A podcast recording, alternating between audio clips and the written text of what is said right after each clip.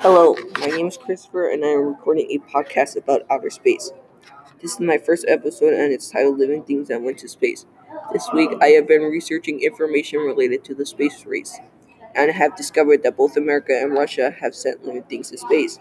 In the article, Laika, the first animal in space by ThoughtCo, the central idea is that Laika was the first animal in space and worked hard to get there. The main points include that the Soviets wanted to be the first to send an animal to space, and that the Soviets trained Laika and the other dogs by putting them in small places and subjecting them to loud noises. Furthermore, the author explains that Laika made it to space, but she died shortly because of overheating. Another article that I was reading was The Moon Landing by National Geographic.co.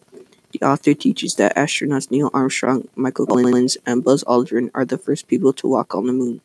In addition, the main points include that they made it to the moon on the Apollo 11, Buzz Aldrin's footprint is visible in the moon crater, and two of the astronauts planted the United States flag on the moon.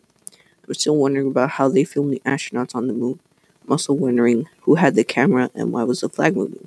Some information I still need is how did they film them walking on the moon?